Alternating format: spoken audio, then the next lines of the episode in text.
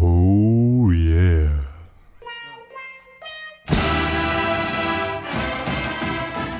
Welcome to episode 5 of One More Time. I'm Sean Smith, the executive producer and host. If you couldn't tell from the music, this is our Valentine's Day release. It is titled Band Love. Before we launch into the episode, I want to ask you to take a second and give us a rating on iTunes. It will really help this podcast reach more people. And also, please consider leaving us a comment on our website. We want to hear from you. On this episode, we explore how the band world affects relationships and often brings people together. I will freely admit that my first, second, and third, and well, most of my significant others came from band or at least from the music world. I will also freely admit that it is now weird to date a non musician, but people do it, so I'm told. The closeness of band families often leads to amorous encounters. When you shove a bunch of teenagers on a bus for several hours, how could it not? So there's not a person listening to this who can't recall their own, or at least others who have developed band relationships. There's nothing quite like the budding love that occurs at the beginning of a marching season that quickly falls away like autumn leaves on a tree. I experienced those as a student and then watched them as a director. I can think of no more fitting a way to spend our February episode than talking about all that love. The idea of love will be woven throughout every segment and intro as much as possible. Speaking of band bringing people together, I'm joined on this episode by Daniel Dresser and Stephen Cohen. Hi, guys. Hey, Sean. Hey. Since we are sharing, have you two had any band relationships? How about you, Stephen? Well, you know, once you're in a college marching band for three years, so many of those trips, just spending every day together, uh, it just That's happens. enough. Let's move on. How about you, Daniel? Well, you know, I had my first serious girlfriend, and we actually both played clarinet. Um, the thing is, though, we weren't exactly meant for each other, and it caused a lot of problems. That doesn't always happen, though, in band relationships. Because you both play clarinet. Yep, I don't recommend that. No, no, never, never date a clarinet player. We should probably get on with the episode. Our first segment is From the Archives with Scott Schwartz, the director of the Sousa Archives and Center for American Music. Scott's going to talk about some Sousa love.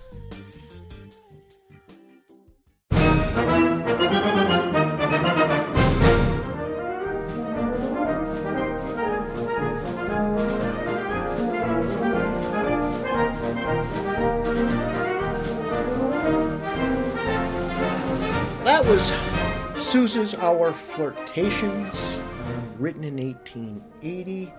Um, it's a society comedy.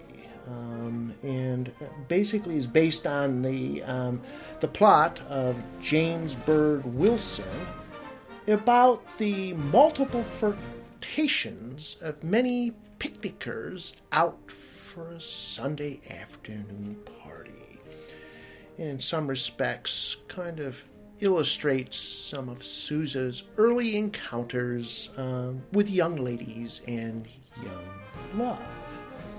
1873 is an important year for several different reasons. Um, 1873, he publishes his first um, march. It's called The Review. It was dedicated to Colonel William G. Moore. He would have been about 19. He still would have been a member, uh, an apprentice in the Marine Band. One young lady um, who Sousa had a, a an infatuation, as took some interest in it and spoke highly of it.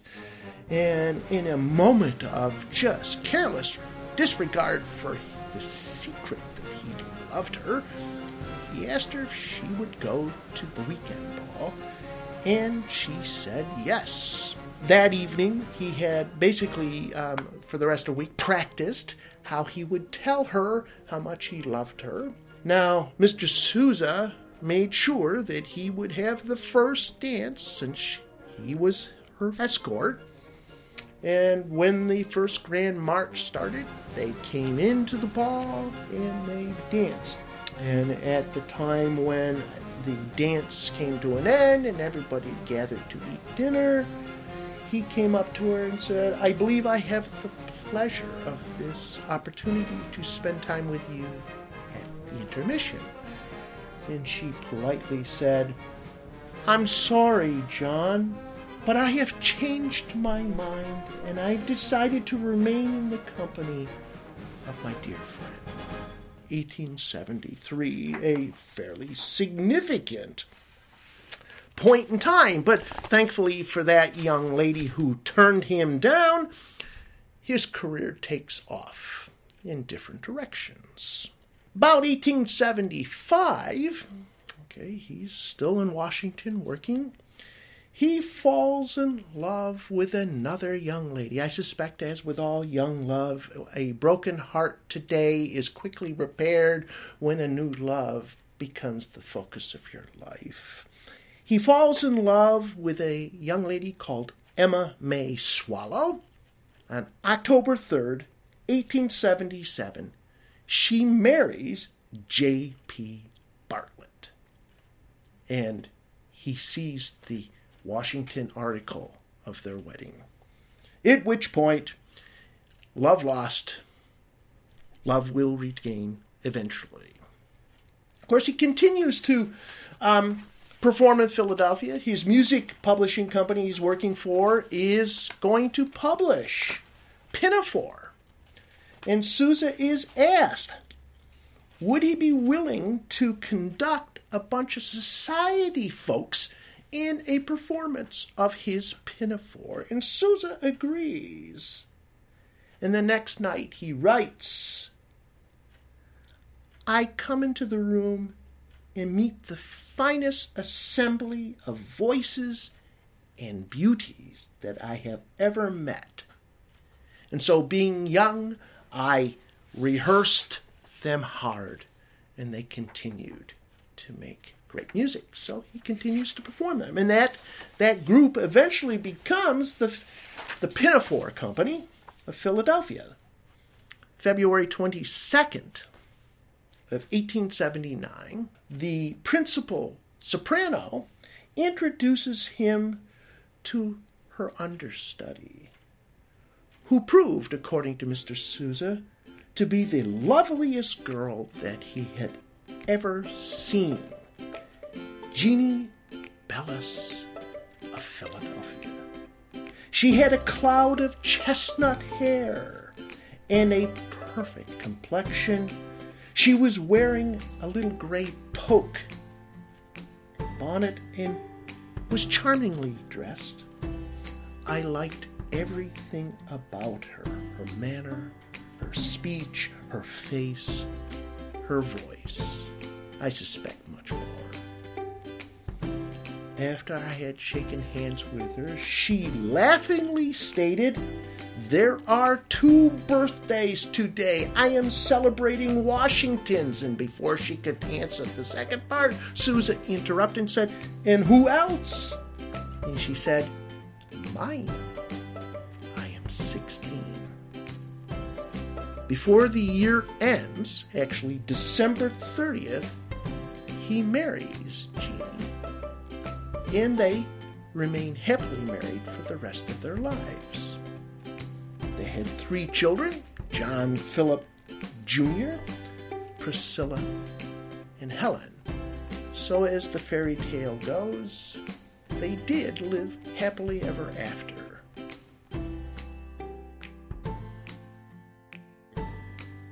For our two minute rehearsal technique this week, we will hear from Jon Noworyta. Jon is in his final year at the Cincinnati Conservatory of Music pursuing his doctorate in conducting. Prior to attending CCM, Jon was the director of bands at Wheaton North High School in Illinois for 10 years and was one of my directors at Naperville North High School for 5 years. Jon has been a wealth of information on rehearsing, teaching, and becoming a better musician and teacher for my entire career, and I think you will find his two minutes incredibly helpful. Repertoire is the single most important aspect of any music classroom. It's the curriculum, it's the motivation, it's the discipline plan. Therefore, the decision of what repertoire to play when is vital for any music educator. When you pick one piece of music over another, you're saying this piece is the most important for my kids right now, and no other pieces are as relevant. So you need to choose wisely. The kids will be the first who know. They will not admit it, but students love to be challenged. They want to improve, and they can discern bad rep from good regardless of their age or experience level. They will always gravitate towards pieces that they inherently understand are great. So choose wisely. But what is great rep? In my opinion, great rep is artistic, imaginative and original, expressive, well crafted, and takes chances. Great rep is not predictable, or from the contest list, or on the publisher's new work CD, or something that the kids will think is fun necessarily, or written to make the group sound big or full. And good rep is not always safe, so choose wisely. In his book, The Winds of Change, Frank Battisti states that directors are to blame for a growing repertoire that lacks artistic merit. Publishers will continue to release badly written music if directors keep buying it. He says that music is like wine. Everyone should appreciate and enjoy the finest of wines, but instead, we usually drink bad wine. The more bad wine you drink, the more you become desensitized to its lack of depth and quality. You start to think that bad wine is good, but that doesn't mean it actually is good. The same is true of concert music. There are many pieces that make the band sound full or good, but lack artistic quality and deep meaning. The more students play these kinds of pieces, the more they begin to think that these are pieces of merit. So choose wisely, because your job is to give them pieces that are full of artistic merit. The quest for great repertoire is hard, but your kids are worth it. Start digging and choose wisely. There is so much love on this podcast today, and there's about to be a whole lot more. When I think of a music power couple, you know who immediately comes to mind? Beyonce and Jay Z? John Lennon and Yoko Ono. No, no, no. Donnie and Marie. Ooh, ooh, what about Grainger and his mom? Okay, so no, none of those ever. Especially the last one, Daniel, just no. And Stephen, Donnie and Marie are brother and sister. That's kind of disgusting. I was thinking more local. I was thinking of the Doctors Peterson. Daniel, you got to interview them about falling in love. How did that go? A little awkward for me, since I am new here and barely know them. So I started by asking them how they met. I was a graduate student at Northwestern University uh, in music education and trumpet Scandal. performance. It was not a scandal. I was 26 years old, Total scandal. but uh, I was assigned to be a TA with the marching band. And um, the interesting thing I think is that the summer before I had gone to the band building to get all my like history review books and Oh, notes. brother, you gonna tell that I am. story? And Oh. I went up to um, John Paynter, who was the director of bands at that time, and I said, "Hi, I'm Beth Bowman, and I'm going to be working with the band, and I hear I'm going to be working with Steve Peterson." And um, John Paynter said, "Well, he just left for lunch, and he's a big, tall, skinny, single guy." And he looked at me like I should, you know, care. Um, but I um, I took the brochure for the bands and I looked at him and I thought, well, he's kind of cute. And then I went and I traveled Europe for the summer and I thought, I'm going to marry that guy. And then I came to be the assistant with the marching band and I met him and um, I thought, I'm going to marry that guy. so, um, but he wouldn't look at me or he wouldn't talk to me. He wouldn't pay any attention to me when we were charting for marching band or meeting with the students. And I thought, well, he's totally not interested. So why don't you take it from there? Well, our first date was set up. I'm not sure the first date was set this week. The way we were officially set up was the marching band Northwestern had a dating game, and every every Monday at rehearsal, they would pair up two of the most unlikely people. I mean, really unlikely people. And they would make up these silly biographies about them, and they'd read them out to the whole band, and then they'd give their phone number, and then they'd read out the other one, give their phone number. And if no one called either of those people that week, then they had to go out with each other. And so we became part of the. Well, he was the director. No one was going to call and ask him out. He, we And I was a grad student, it so they probably setup. shouldn't have asked it me out, yeah. We were told Right. not to call you. Otherwise, honey, you would have had a hundred Oh, calls. sure. All undergrads. But have been weird. anyway, that you know, the, the marching band takes credit for us being set up, and indeed they officially set us up. It Was our first date um, when we went to Ann Arbor? Nah, that wasn't really that a was date. really a date. It kind of was we went to Mexico. And I don't remember our first official date after that. We went to Well. I asked him to lunch at a restaurant in Evanston, and we walked in, and there was a one of my music ed professors there. So that and a colleague of his. So that felt really weird. Who's now a really good friend. and We joke every time we see him that he was there on our first date. But our first official date was in November when we went to this really weird restaurant out by O'Hare. Remember that Oh, I do. Cave, Italian the cave. cave. restaurant? or I don't know. The Petersons have always had a great relationship with John Paynter. He was a teacher to both of them and eventually became Dr. Mr. Peterson's colleague. There's a great story about when John Paynter found out about their relationship, which had been kept fairly quiet.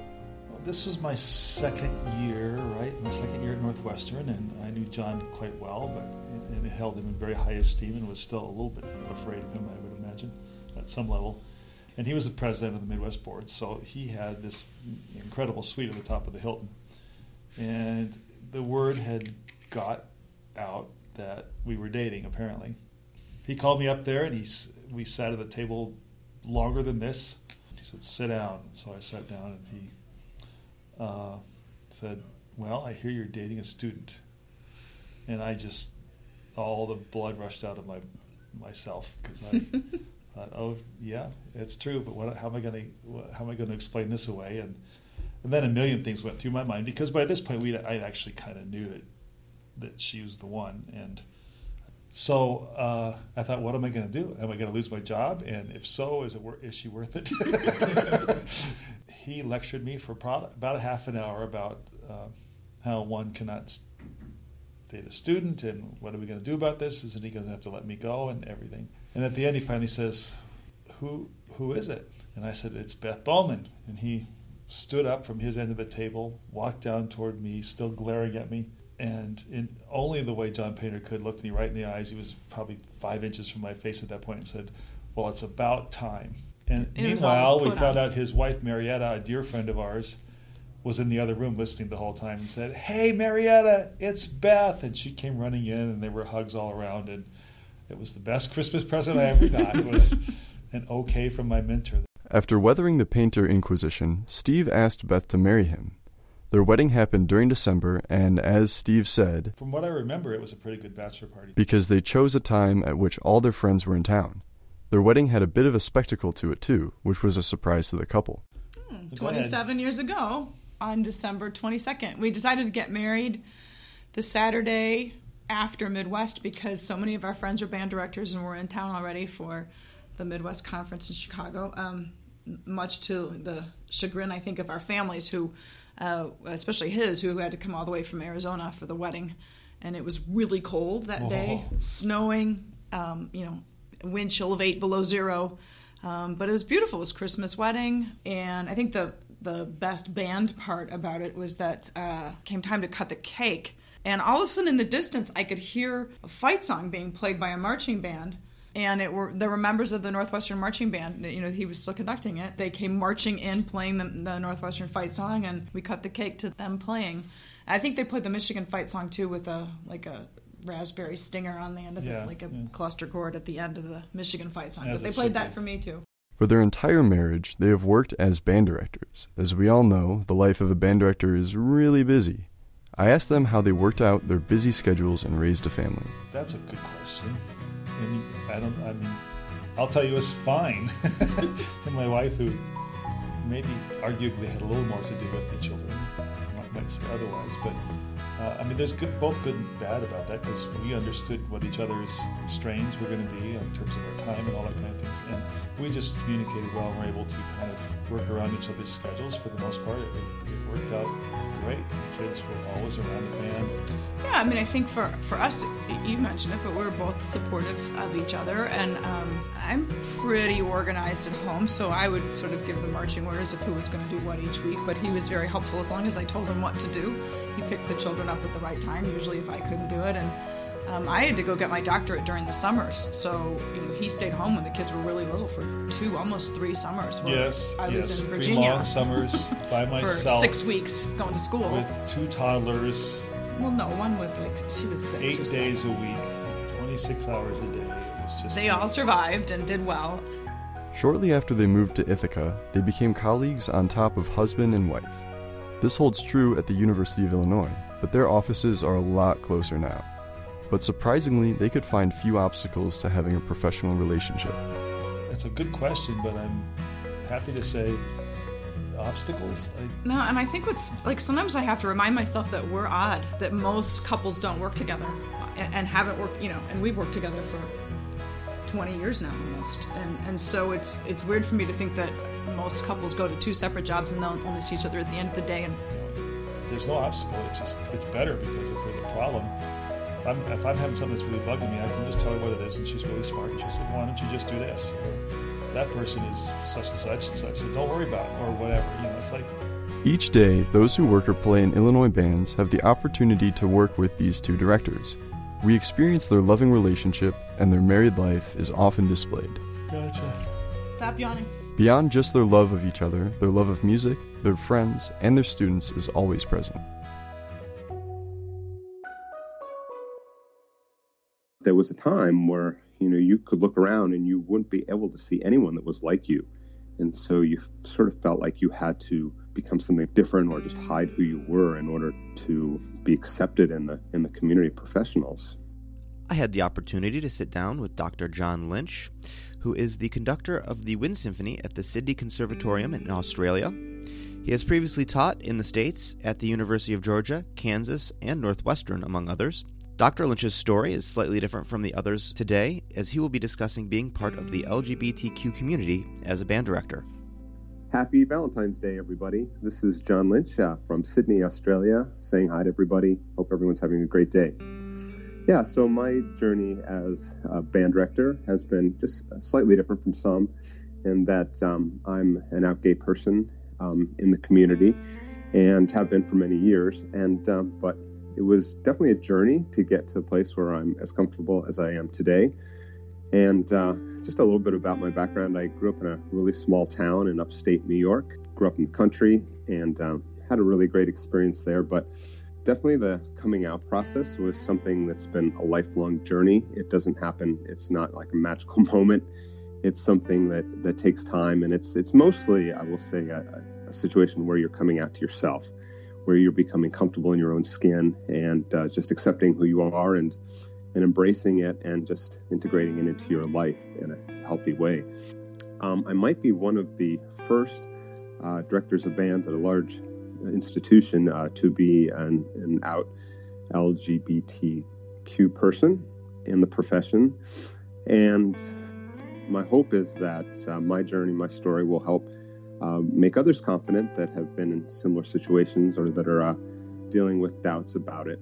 And uh, it has been a, everyone knows that traditionally the band world has been traditionally a place for, you know, straight male leadership figures. And that's great, but there's so much room, more room in our profession for leaders that uh, come from all walks of life. From and I think exciting things are happening on that front.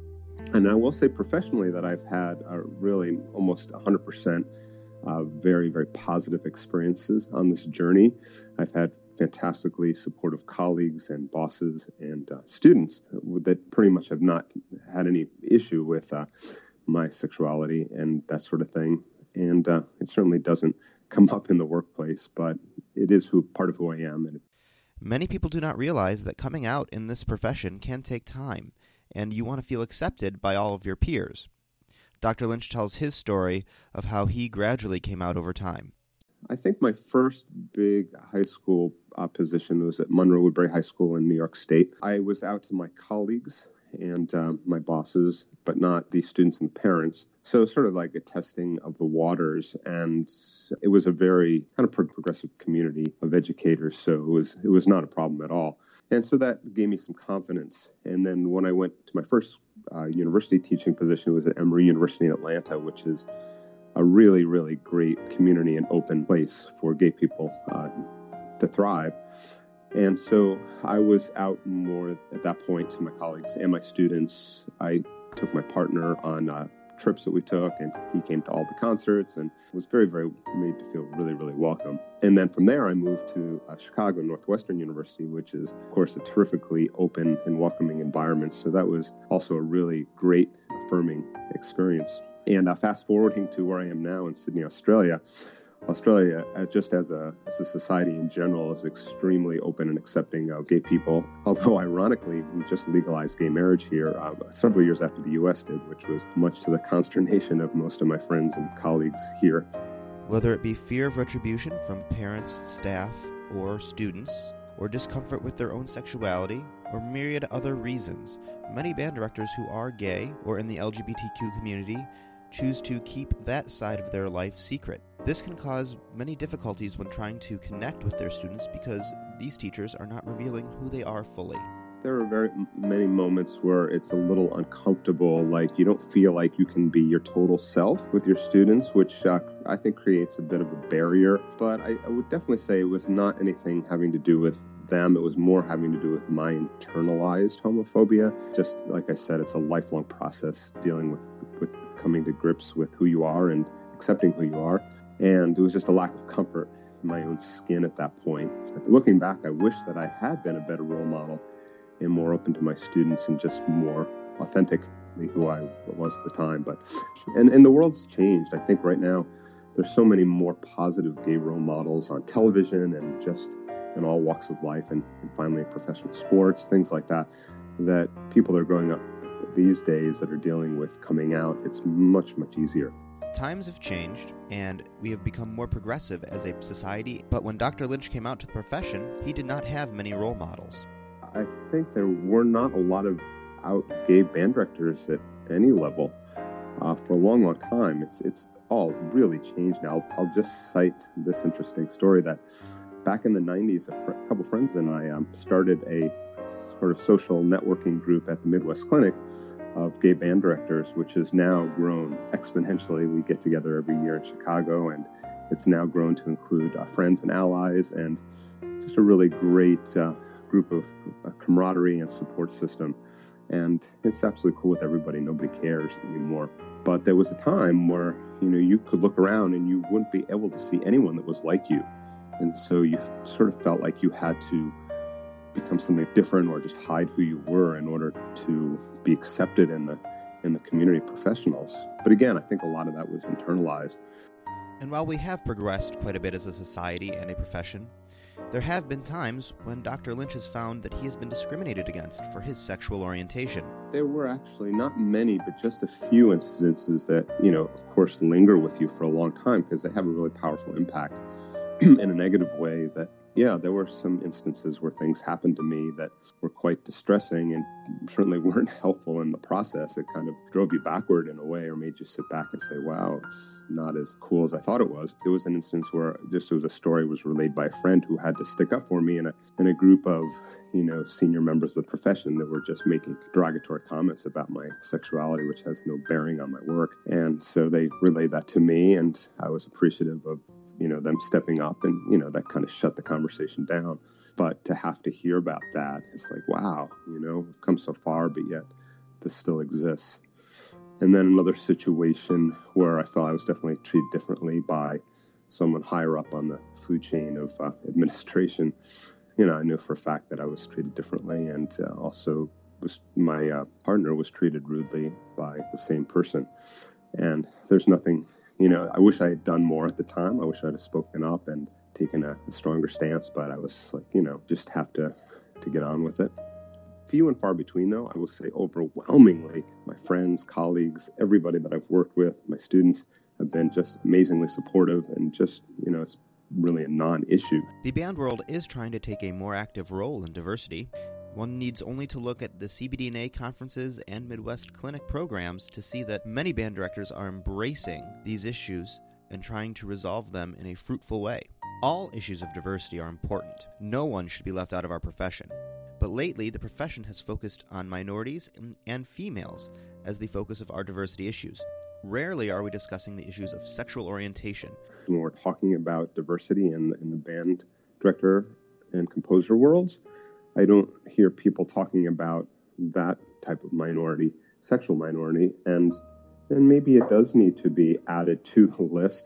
I mean, ultimately, obviously, we want to come to a point where that your gender and your race don't matter. It's the quality of the work and what you bring to the table. But I think we're still at a point where we have to talk about these things. We have to you know, to shine the light on the fact that there are so few women composers that are getting programmed these days. And, you know, it's definitely improving in terms of uh, female conductors and conductors of color and diversity. And so, yeah, it's starting to happen. But the awareness comes, I think, from us having to use those titles initially just to uh, shine a light on the dark corners. You know, it's been dominated by white males for so long that we need to balance the scales a little bit and at least prop up and, and shine the light on really talented people that um, have another kind of story to tell. I'm always thinking about young people coming into the profession or considering it as a possible career path if for an instant that person hesitates because of their orientation, because they don't see anyone like them, or it's not part of the discussion, or they don't feel like it's a welcoming profession, there's a problem. And I think the, the institutions can really help in the teacher training in music education programs and in college band rooms that, you know, we can talk about these things openly. We don't have to shy away from sexuality because it's uncomfortable or taboo. That can be part of the discussion because I think any teacher has to realize within their classroom is they're going to have that whole spectrum of people there. And they might have some kids that are going through some really troubling times coming to grips with their coming out process. Even with all the progress we have made, some in the LGBTQ community may still feel marginalized. So I asked Dr. Lynch what advice he would give them. Just do fantastic work. Just work really hard, be dedicated to your work, and, and be authentic and your work will speak for itself. And then, in a way, you will become a role model for others, and that you're not letting your sexuality define you, but you're also not shying away from it and hiding it. It's part of who you are. Being free to talk about, you know, if you have a partner, talk about that. And just as someone would talk about their boyfriend or girlfriend or their wife or husband, just don't hide that part of who you are. Just be who you are, be open because you're going to touch somebody that has never known or been a friend of a gay person before, and that will open their mind and their heart. I then followed up by asking him what allies to the LGBTQ community could do to make our profession more inviting. I have found overwhelmingly my straight allies and colleagues have been really the very best because they can come from a position of the majority and say, yeah, we value you for who you are, and it's not it's a non-issue for us. So maybe just reaching out if you see someone that's that's maybe struggling with it or being um, reticent to make comments as to their personal life, just say something affirming like that, that you have other friends that are gay, or you know, just make a supportive comment here and there, which will open the door to a dialogue. And I think for me, if, if more people had done that, and not been afraid to, in other words, just to kind of dance around the topic and not mention it, it would have been really helpful if someone had just said, hey, you know, that's cool. Uh, can we talk about it?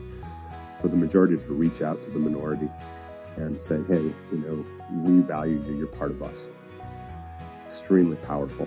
When it comes to helping students in this community, the most important thing is to make them feel safe and supported. I asked Dr. Lynch what we can do as directors to help these students.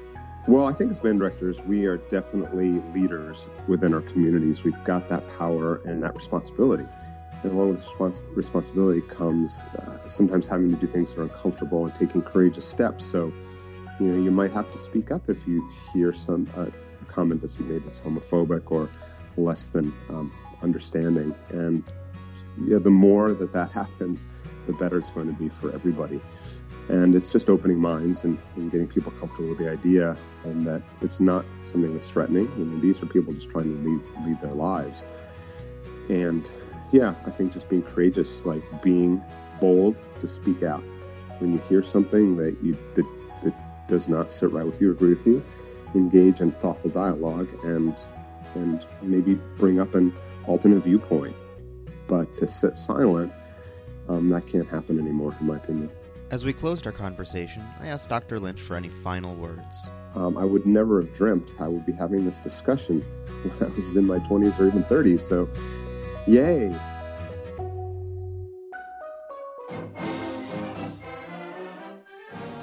A quick update about Illinois bands for this month.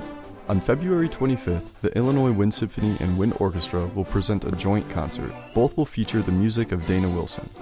On March 7th, the Hindsley Symphonic Band, University Band, and Campus Band will present a concert.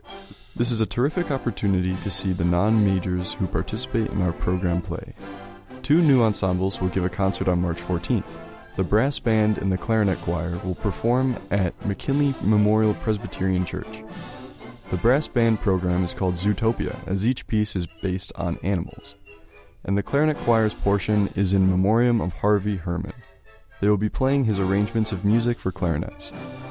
On the 15th of March, the Marching Illini will fly out of the country to attend the St. Patrick's Day Parade in Dublin, Ireland. You will hear all about this trip in a later episode. Speaking of marching band, let's return with our last story of love, which takes place during football game. You may be aware of the couple whose story is going to be told. The video of their engagement went viral a few months ago because he proposed during a game at the University of Iowa. It was even sweetened by the circumstances, which they will highlight for us. One more time, producer Mary Elson Mahachuk talked to Grace Shebler and Isaac Anderson about their surprise engagement and their life growing up together. I just wanted to know, like, how you guys met Yeah, so we uh, went to high school together back in Davenport, and I was a freshman and he was a junior, and he was my very first drum major. Um, we both played trombone too in concert band. Oh, we like worked on like uh, all state stuff together sometimes.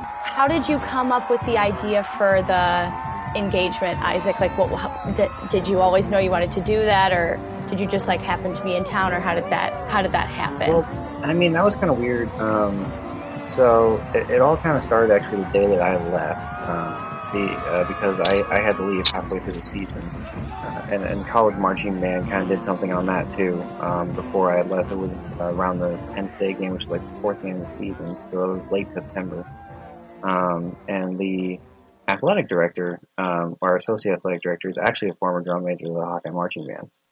Um, so I know him, and I told him that I wanted to do this before the end of the season, and I, I wanted to come back for one of the games and surprise her. Um, and then it kind of became a kind of guessing game because once I got down here, um, I'm you know in training, um, maybe not like traditionally like basic training like people would think. Um, I'm in officer training, so I, I have a little bit more freedom. But in terms of our training cycle, I wasn't exactly sure what it would be yet. So I kind of like had talked to people like your sister and your friends and then people back in the band about you know like kind of three games that I picked, and then it was just a matter of when I got a pass approved. So I actually didn't find out about um, whether or not I could come to the game probably until three or four days beforehand. And luckily, I, it was really easy after that though because I, I still knew people in the band.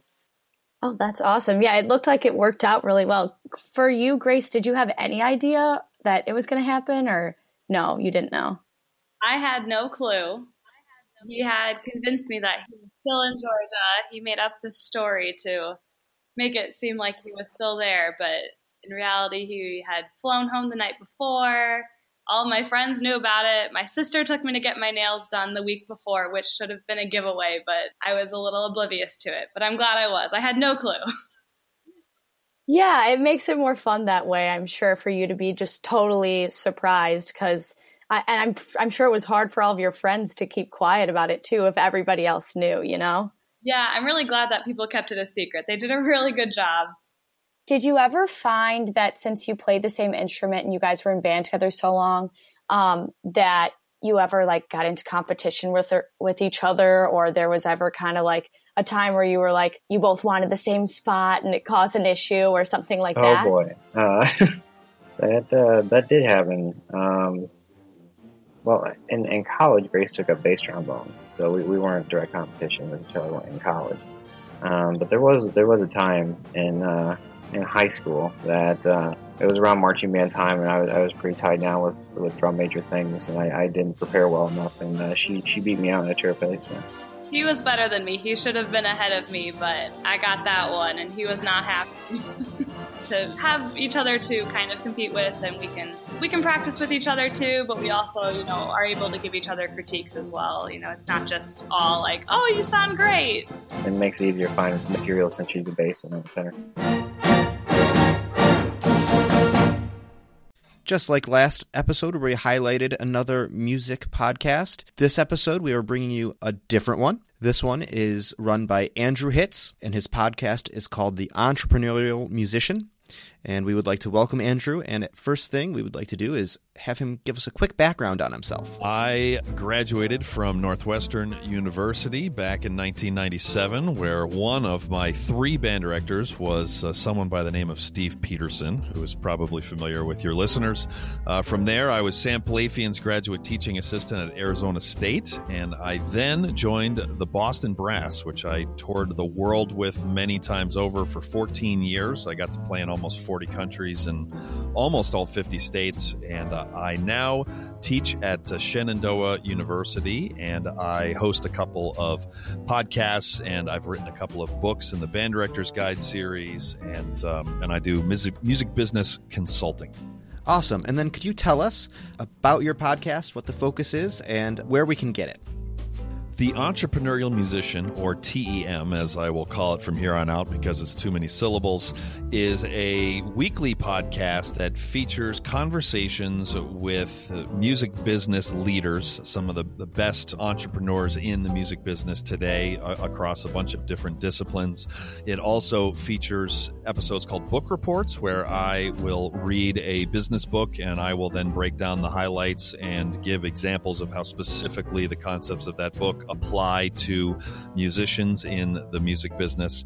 And you can find it uh, anywhere that you would download podcasts. So you can find it on iTunes, on Stitcher, or on your favorite podcast app. And for any new listeners, could you give them a, a hook episode to really get them interested and one that you think is really, really, really important? The episode that I would probably recommend is episode 77, which features David Cutler, who is a dear friend of mine who teaches entrepreneurship at the University of South Carolina. And uh, this episode, this was part one of the Savvy Musicians 10 Tips for 2017. And uh, David offered up 10 really fantastic, actionable, and thought provoking ideas for how anyone can succeed in today's music music business. Good. I hope everyone will go listen to that one. But I first discovered uh, your podcast by listening to the episode on building your own website. And this is maybe a bit of a stigma in the conducting world about creating your own, um, but I know we tend not to do it as conductors. What would you tell a conductor uh, who's maybe thinking about doing it, or those conductors who don't have a website? Why is it really important for them to do this?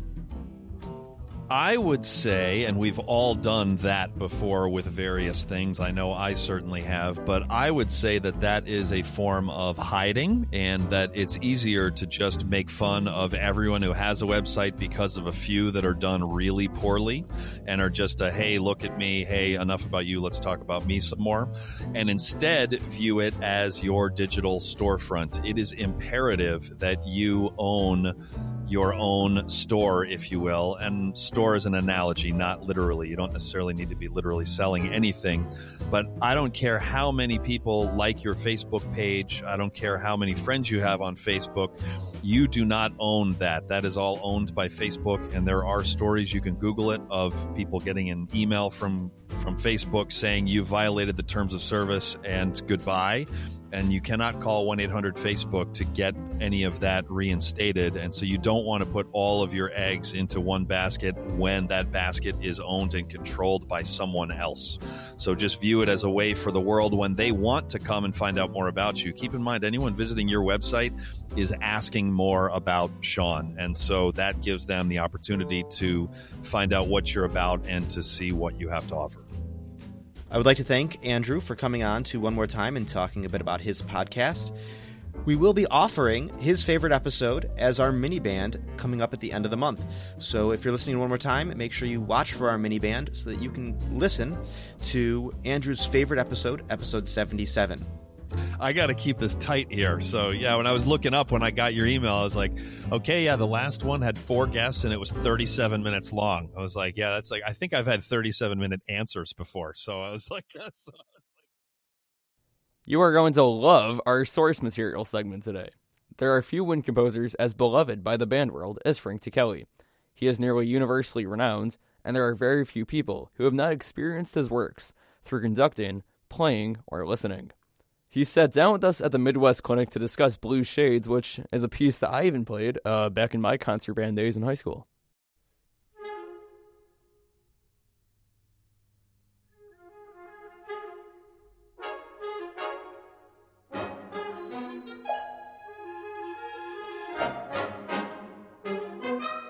Blue Shades was commissioned by a consortium of 30 wind ensembles and concert bands from all over the country and ranging from some of the top groups all the way down to some very inexperienced young groups. So it was a tricky challenge for me to have this commission. How do you write a piece that's going to be within the abilities of these less experienced groups and yet not bore the uh, more experienced groups? That was tricky. So my solution was to leave that those inexperienced groups in the dust, which is what I did, but at least give them something that would allow them to have fun trying to do the piece, and that's where the jazz uh, decisions came from, uh, so that they would have fun with the jazz elements and so forth.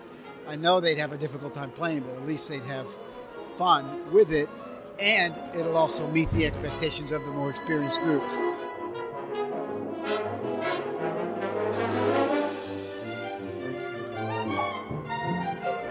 Another reason for the jazz influence is just my own roots. I grew up in New Orleans and my first real musical experiences were that New Orleans jazz. Uh, my dad used to take me to those clubs to hear uh, traditional jazz that was played in the French Quarter. And I was very young, age nine, age eight. They in Louisiana they let you go into bars at that age if you're with your parent. So I would go in and hear these groups, and I always wanted to write a piece that celebrated those roots and yet still allowed room for my own personal voice to come through. I had done a piece called Playing with Fire before Blue Shades, but that was all New Orleans jazz. There was very little room for my own voice. So I wanted to revisit, you know, that traditional jazz in a way that would allow my own voice to come through.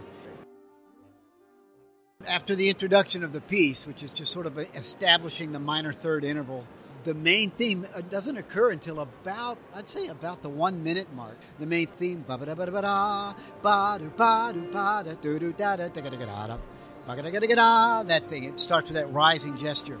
That's the first, the main theme that was the first thing actually that I composed, even though it doesn't occur until one minute into the piece.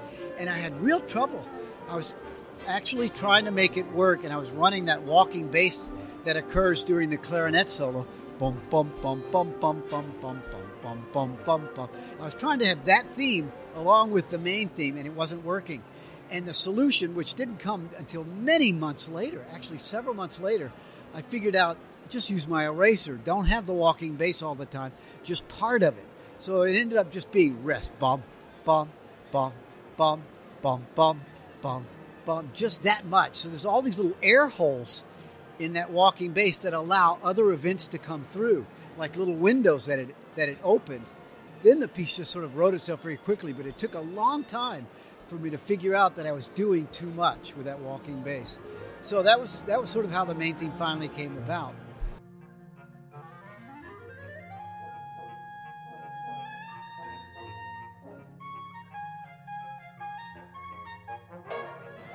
And then later, when the clarinet solo occurs, bum bum bum bum bum bum, I run that walking bass. That's the first time that I actually run the entire walking bass. Is during the stand-up clarinet solo. And the stand-up clarinet solo was composed literally with my trumpet in my hand. I actually improvised it on my trumpet, and I thought, okay, if I can do this on trumpet, the clarinet player should be able to do this on clarinet. And so and uh, so that's sort of two main sections in the piece. That was the order that I had the piece, the main theme, and then skipping way to the end, the uh, uh, clarinet, the standard clarinet solo.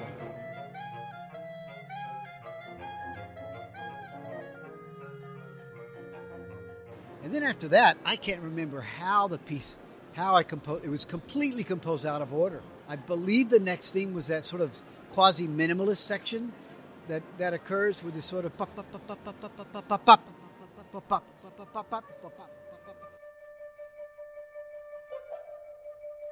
so the whole piece came in pieces like that that gradually those pieces sort of stitched themselves together. Pieces themselves grew until they sort of grew into each other and the piece sort of stitched itself together. That's often the way i compose completely out of order and almost never starting at the beginning without and no idea what the form is, and then the form gradually starts to reveal itself through the material itself, through the content. So in a way, the piece is telling me this is what I need to be. This is where I need to go. I've got some idea over here on the side that I'm trying to fit into the piece, and it's not going to work. Like a jigsaw puzzle piece that you're trying to force in, that starts to happen. I'm trying to force something, and then I realize, oh, you're forcing this, Frank. You can't do this. The piece is telling me all of that. It's telling me no and yes. The energy is very circular, is what I'm saying. I'm giving input, and then the piece is coming back and giving me kind of a responsorial input. Some of the biggest mistakes conductors make are ignoring the uh, articulations, especially the sforzando like things and the accents and so forth. Like where that main theme happens.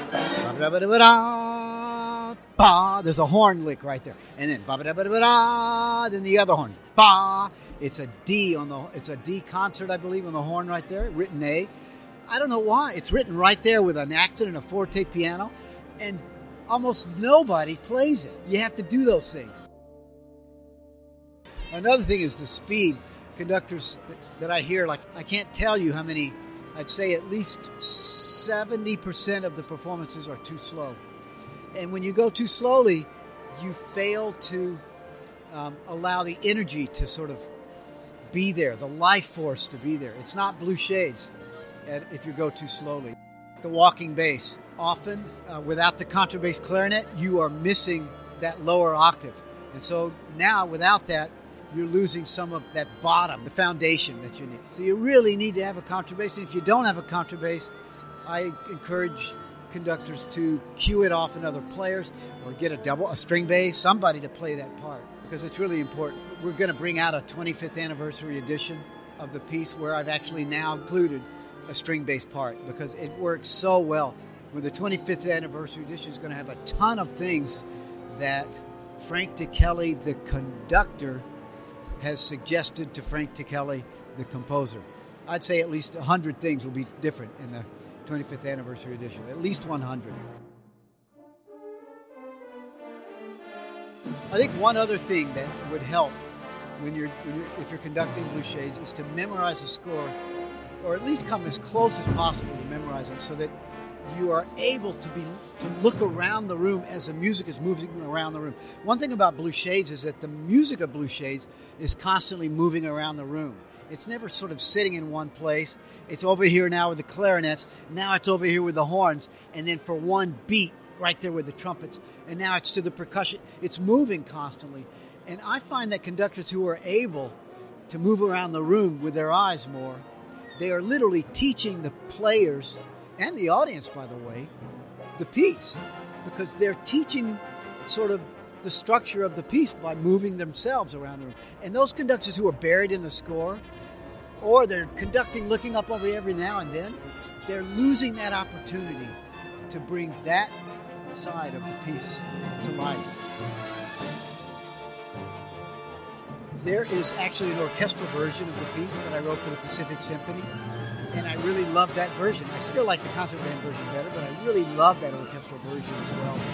I urge conductors to go listen to that performance just to hear that side of it.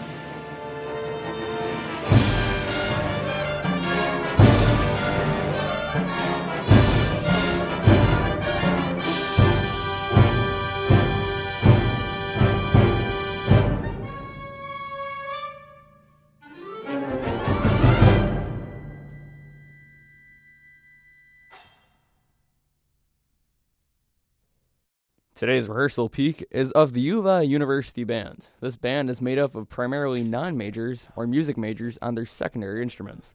They rehearse once a week and are directed by graduate students Will Sugg and Patricia Venegas. This clip is a bit of Will Sugg rehearsing the group on John Mackey's This Cruel Moon. This is an arrangement of the beautiful second movement of his symphony. Mackey's movement is about the unrequited love between the nymph Calypso and Odysseus.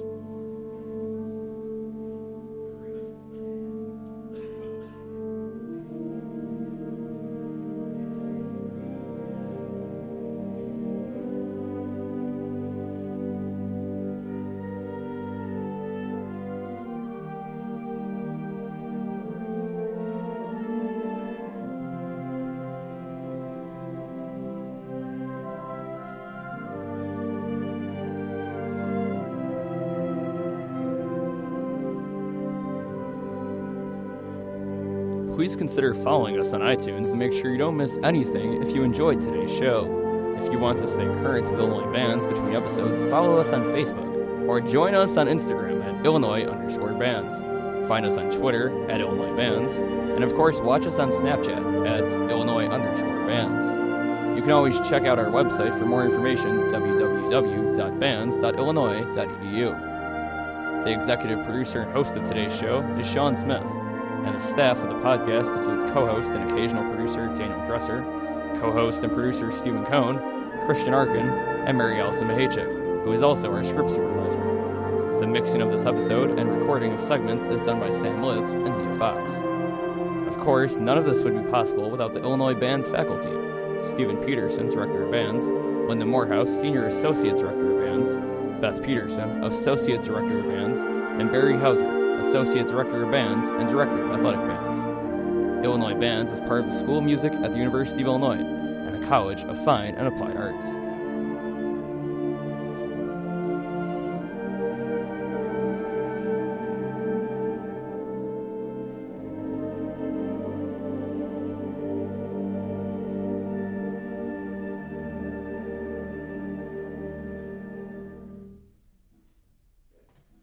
Thanks for listening and join us next month where we will have a episode titled The Glass Ceiling and it will feature all women band directors. Thanks for listening to One More Time.